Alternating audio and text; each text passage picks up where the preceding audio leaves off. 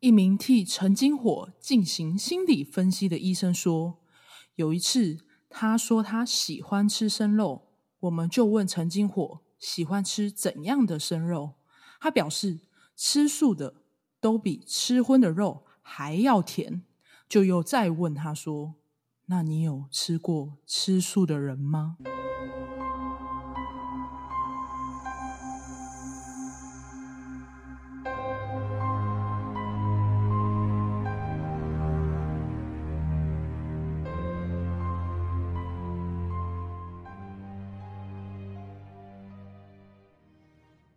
大家好，我们是解压说，全台最不解压的解压说，我是 A 梦。我是阿鱼，这一次这个案件呢，我在就是进行资料搜寻的时候，觉得哇，原来台湾也有这种吃肉、吃人肉的这种案件。对啊，大多听到的应该都是国外比较多，是分尸人肉啊，什么藏人肉、吃人肉等等。对啊，所以我就哎、引起我的好奇，我就这次带来这个案件，就是台湾的吃人肉案。那我们就进入案件喽。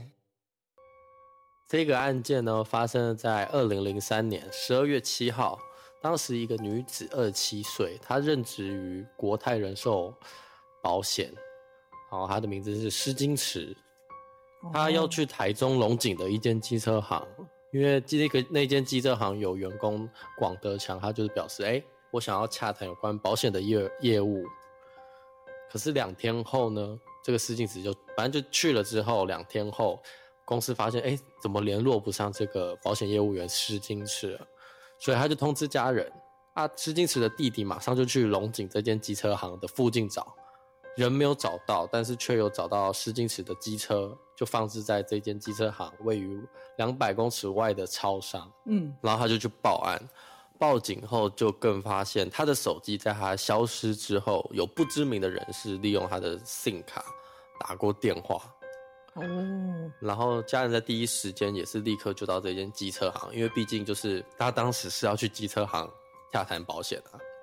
他是一个保险员，对，然后他就下跟那个老板询问，然后他那个他的老板叫陈金火，是四十三岁。陈金火就表示，当时有说要去他们家就是谈保险业务相关内容，可后面因为准备的资料不足，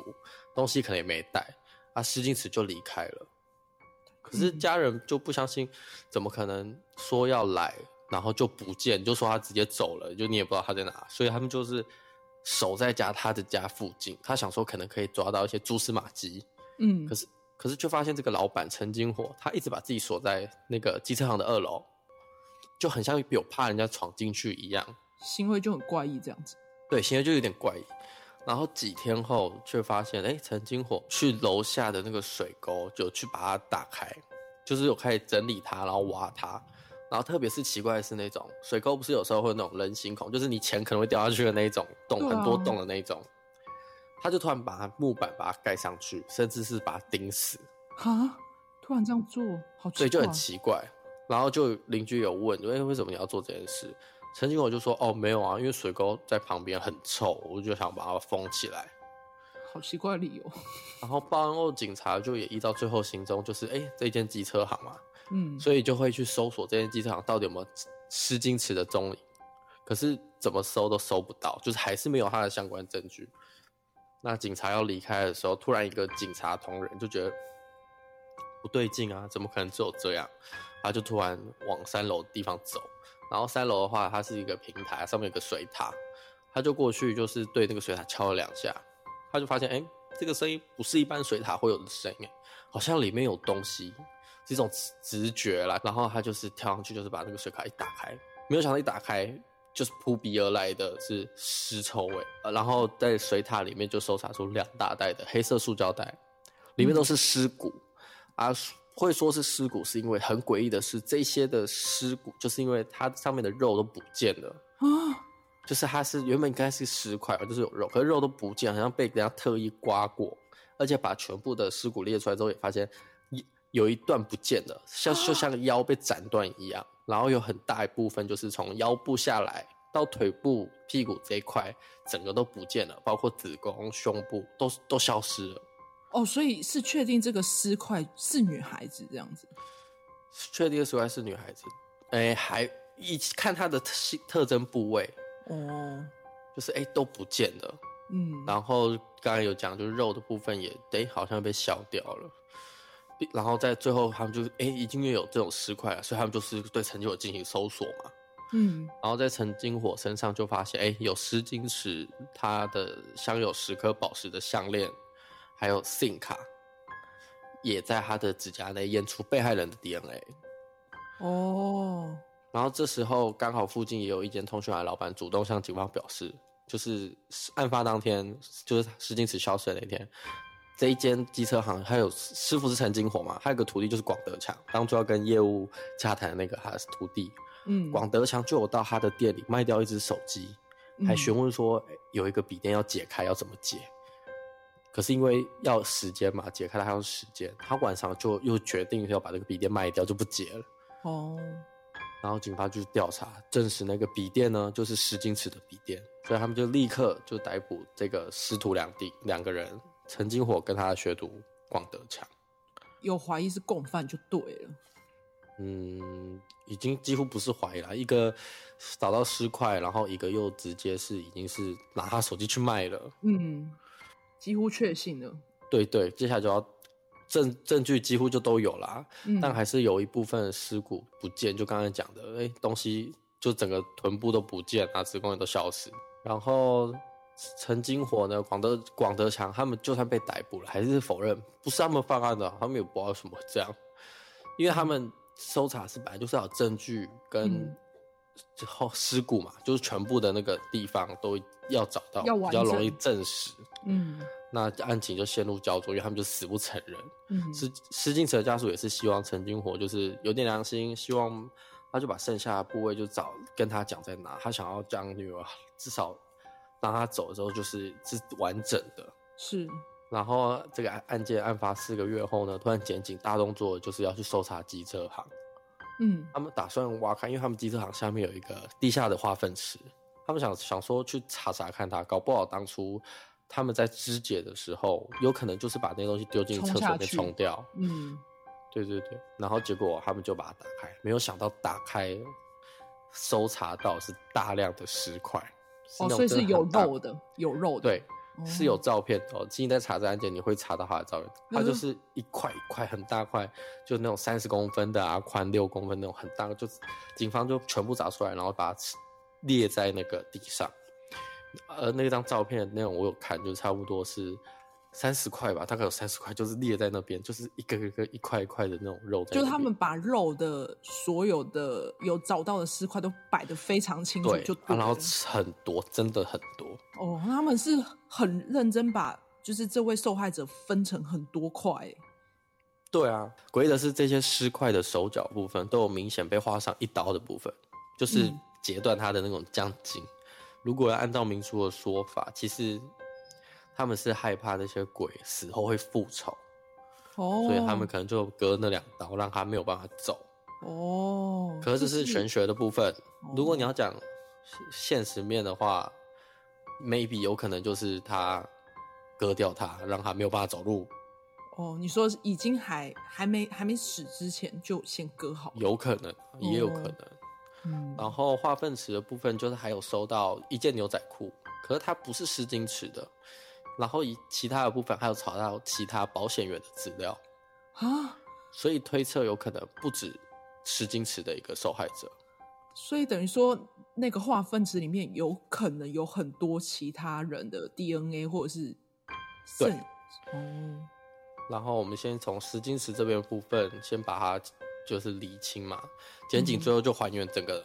过程跟推测案发经过。嗯二零零三年的十二月四号，陈金火就利用公共电话打给施金池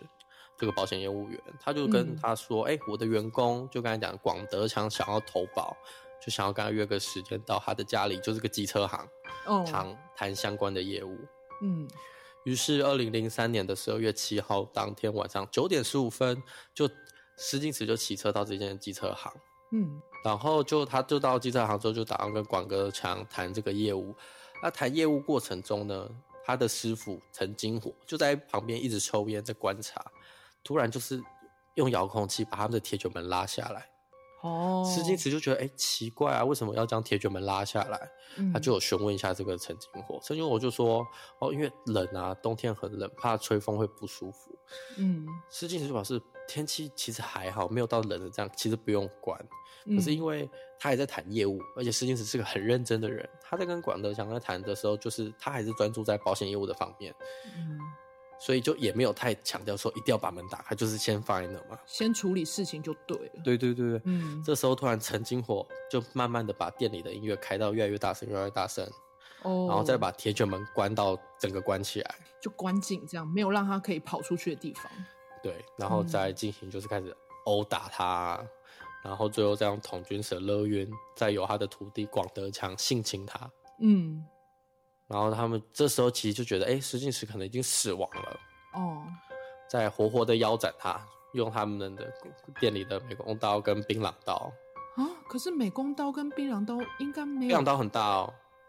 所以有办法切掉。我记得人体算是很厚的，如果不是够锋利，是没办法把肉直接切开。所以他们就是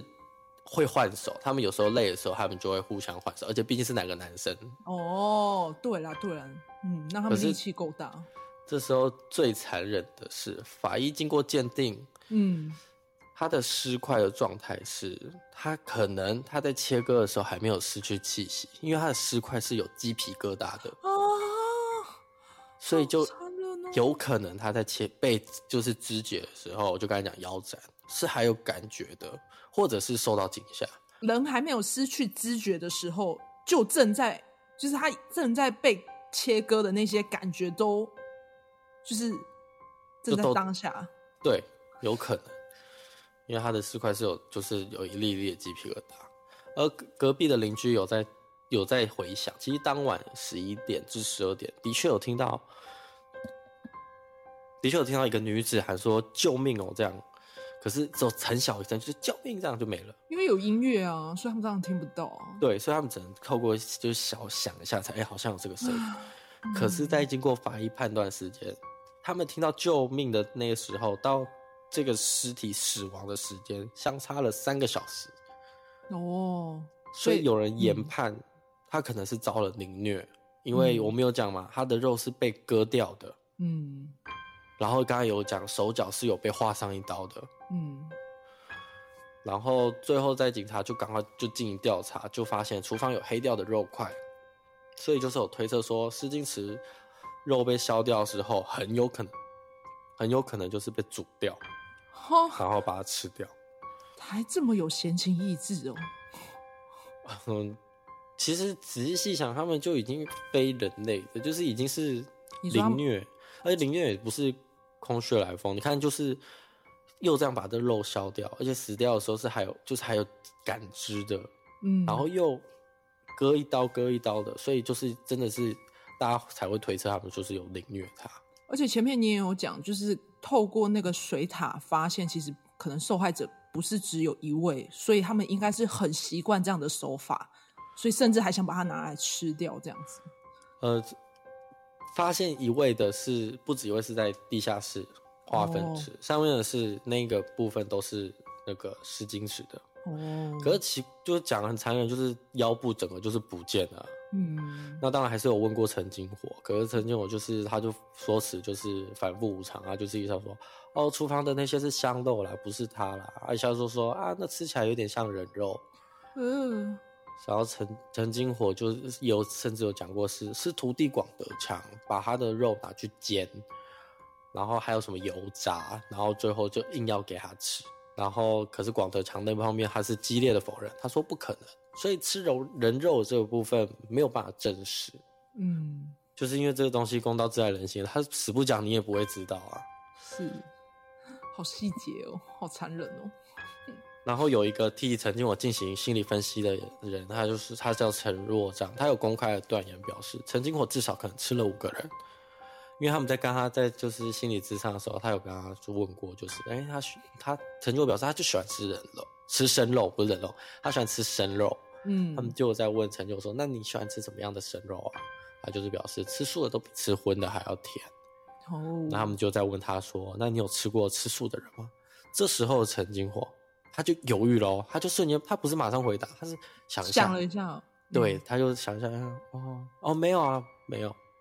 好泯灭人性啊，就是正常人如果没有吃，一定是一定我会也是想啊非常就会推测，就会推啊，说没有啊，我没吃我过说，怎么可能吃？但可能他是想了一下，嗯没有。哦然后逮捕这两个人嘛，陈金火跟他的徒弟广德强，他们公子却都一直反复无常，一直在说是谁啊是谁啊，就连谁分尸的，谁约过来的，都都不拢，就永远都没有讲。都没有一办个法敲定他们自己的说辞就对了。对，都就是很乱就对了。嗯他们还牵扯另外一个人，说有共犯啊，第三个、啊、叫陈火炉。可是最后警方调查，这个陈火炉只是无辜被牵扯进来的一个人。人，嗯，然后最后台中地方法院代理庭长就他就表他就公开出来表示说，本案被告两个人事证明确，嗯，并且沈卓两人没有犯后均无悔意，嗯互，推责任，且两人都是为了满足个人私欲，嗯，而谋意在密闭空间内强行压制被害人，以毫无人性、凶残手段对无辜女子，然后使人神共愤之犯行，令人发指，情节重大。是，然后最后是与社会有永久隔绝的必要，所以判处死刑。哦，所以就是依照他们的行为，就确对定他们没有悔意，所以就判刑他们死刑这样子。对，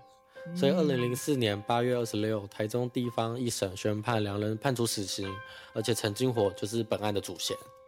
然哦，后二零零七年九月六号，两人被判处死刑定谳。嗯，然后前面就有讲啊，你就是怀疑、诶人可能不止一个人嘛，这至部少分就是嗯因为、其实当时不止一位消失，有很多保险员其实都有跟陈金火接触过，然后都没有下文。就为什么失这样踪这样讲？子。对，就失踪，因为那个年代是更早以前的，甚至是只有 BB 扣，没有监视器吗？那时候还不普及哦， ，BB 就已经是到 BB 扣的这个年纪了。然后嗯再更早以前，更早更早也有可能也有，嗯，那消失的包括，虽然不能断定是他，可是有包括十二年前的许许瑞芬、王嗯玉洁，还有八年前的简姓女保险员。都是女生就对了。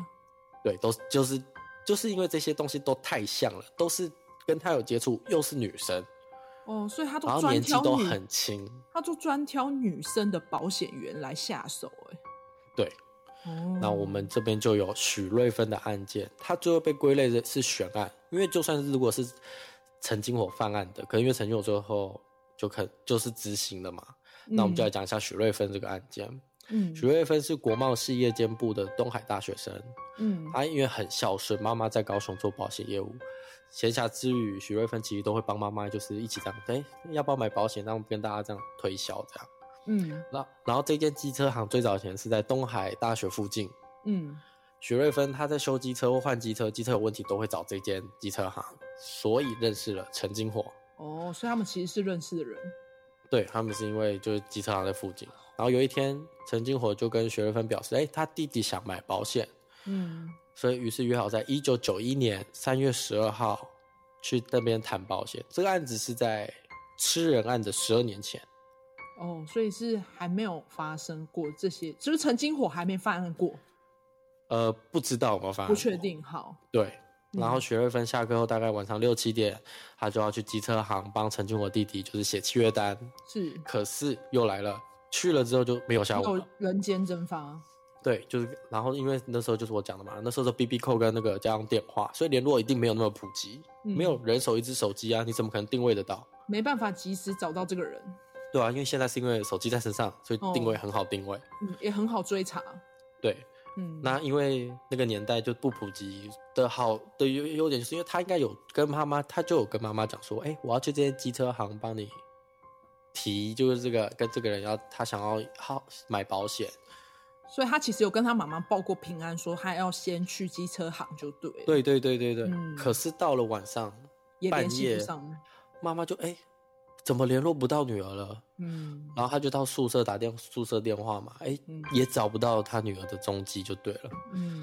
然后第二天嘛，妈妈马上就从南部上台北找人啦。冲上来这样。对，她就来到机车行，一样有看到女儿的机车，她就询问：“哎，陈金火说，你有看到我女儿吗？她不是说要来你们这边买保险？哦，然后陈金我就表示有啊，昨天有来，可是因为我弟弟忘记带印章了，然后因为我急着出门，嗯陈金我当天太太要去隆总做产检，他所有以他老婆哦，他有老婆，他有老婆，好，惊讶是不是？嗯，然后因为他就说他老婆要去做产，所以他就很急着，他就离开了啊。有谈，可是没有签。徐瑞芬他后面就直接就从这边出去就，我也不知道他去哪里啊。那妈妈就急啦，哎，女儿说要谈个保险，怎怎么么就消失了就不见了？嗯，然后他就报警，然后派出所立刻开始找，也请关系陈金火到警局来问他说后续是怎样。嗯，陈俊我说啊，后面就没签，因为也不清楚他去哪里，他走出去我就没看到。然后这边奇怪的是哦，他不是说要弟弟要买保险嗯吗？保险，对啊，弟弟表示他不知道这件事，啊，所以其实陈金火一开始在主导的时候，还想栽赃到弟弟身上的感觉吗？呃，也不能这样讲，就是他可能是用这个意义吸引他过来，理由，对他就是因为他是选案嘛，嗯，就是这点很奇怪啊！你说要帮弟弟买保险，那为什么你自始至终到他消失这件事，最后弟弟完全不知道有买保险这件事情？嗯，而且还扯说他弟弟没有带印章什么的，对对对，就是、嗯就疑点很多啊，可是一样讲求证据嘛。对，然后之后陈他们就在陈那个派出所询问陈金火，可是陈金火因为在派出所情绪就很激动啊，他就跟警察说：“你再这样逼问下去的话，我就自杀给你看！你冤枉我，我就去撞窗户。”神经病， 他精神状况是不是很不好啊？呃，陈金火是一个沉默寡言的人，哦，不擅长社交，甚至连语言表达能力都有一点问题。是哦，所以他其实是一个精神患者就对了。呃，也没有断定，所以也不确定。可是这是他以前在就学时期那边的老师说的。有的状况这样，对，嗯，然后因为这个案件，警方证据都很弱啊，什么都没有。你只几乎是只有妈妈一句，就是说我女儿不见说了，嗯要对我女儿不见了，说要谈保险就不见了。那没有尸体，也没有证据，也没有任何迹象。那最后无奈，他又在那边闹。那我们我们也没有证据，那只能先放人。可是警方没有因此就放弃这个案件，他在嗯八四、八五、八七年都有对陈金火进行测谎，就有问他说、许瑞芳到底在哪里？每一次测谎都没有通过。就没有过，他就是被测哦就谎的说时谎候都说谎，对，可可是因为没有证据啊，也没有办法断定他，就是因为其实任何的犯案都讲求证据啊，警察又没有证据，就没有办法把他抓住嘛，对，就算你测谎没过，可是还是要先找到证据才有才办能法做才能后续的。嗯那可是警方警方不也没有因此就放弃，嗯所以就有一直在哎、诶一找到证据就会传唤他过来。哦就要追查就对了，对，可是每一次就是又查他的时候，陈金火就会搬家，然后最后搬搬搬搬就搬到十二年后的这个台中龙井这边。嗯，然后曾经我可能以为警察哎松懈了，好像没有再查他了，所以才十二点后又犯了这起轰动社会的就是吃吃人案。他尝到好甜头了啦，哦，反反正这个人就是非人类了， 因为最后因为这个食人案很轰动嘛，嗯，也判了死刑。那警方因为也不想要就让这件事过了，所以他就合同律师双管齐下，紧急向最高检申请借讯死刑犯。嗯他们还是想要知道许瑞芬到底是是不是他杀的，哦，到底他在哪里？因为这个案件没有下落，对，他是一个嗯悬案，他就是最后还是有去询问他，嗯希望他就是可以跟死者家属一个交代，让他们知道他女儿到底在哪里。然后检察总长罕见的也批准这些要求，让他们去询问。嗯啊，这段询问也是成为陈金火伏法前最后跟外界的谈话。不过当时因为陈金火还在力拼，就是我没有罪，我我没有杀人，所以要怎么问他其实也都没有讲。就死不认罪啦，就从头到尾他不承认这些是对他所犯的。他还是就是死不承认，嗯啊，最后还是有追问说，那你有没有吃人？嗯然后他也是刚才说的，就是哎、有吃啊，就广德强喂他吃的啊。可是奇怪的是，在狱中的后期，他卤肉饭啊、白斩鸡这些吃都不吃，看也不敢看，就只吃素。哦，可是他到底有没有吃人这件事，到最后在他伏法后期，这些也就不可考了。哦，所以等于说他在狱中的那些反应啊，有可能是他曾经吃了肉，然后到现在他其实有点反胃了那种反心心理反应吗？呃，就不知道啊，可是就很奇怪啊，正常人应该也不会因为就是吃正常的餐啊，对啊，你就是正这种反常，应那你怎么可能就哎卤肉饭也还好吧，正常吧？心里有鬼，我也觉得是心里有鬼。嗯，然后在二零一二年十二月二十一日呢，最后由法务部执行枪决，两人在行刑前往刑场的上路程中，两人是脸色发白，哦然后需要到人家搀扶，就腿软，然后在当天这就么怕伏法了。哦，然后唯一这一件事有做改革的部分呢，是因为这一个残忍的陈金虎，他在伏法前表示自己要捐赠器官，啊因，为因为捐赠器官这牵扯太太多东西，所以也让这场死刑的过程就变得很复杂。然后法务部在这次案件过后，也就不再受理任何死刑犯的器赠器官捐赠，嗯，也成为台湾史上最后一名器官捐赠的死刑犯。我是觉得他应该是想要在死前做点好事，如果硬要这样讲的有话可能吧，我也觉得，就代表他前面真的可能做的是非人类会做的事情。可是以家属立场来讲，你要死你就死的透透彻啊，还捐什么器官呢、呃，应该捐了，搞不好也没人要拿， 这太罪恶的器官这样。是，那我们今天的案件就到这里，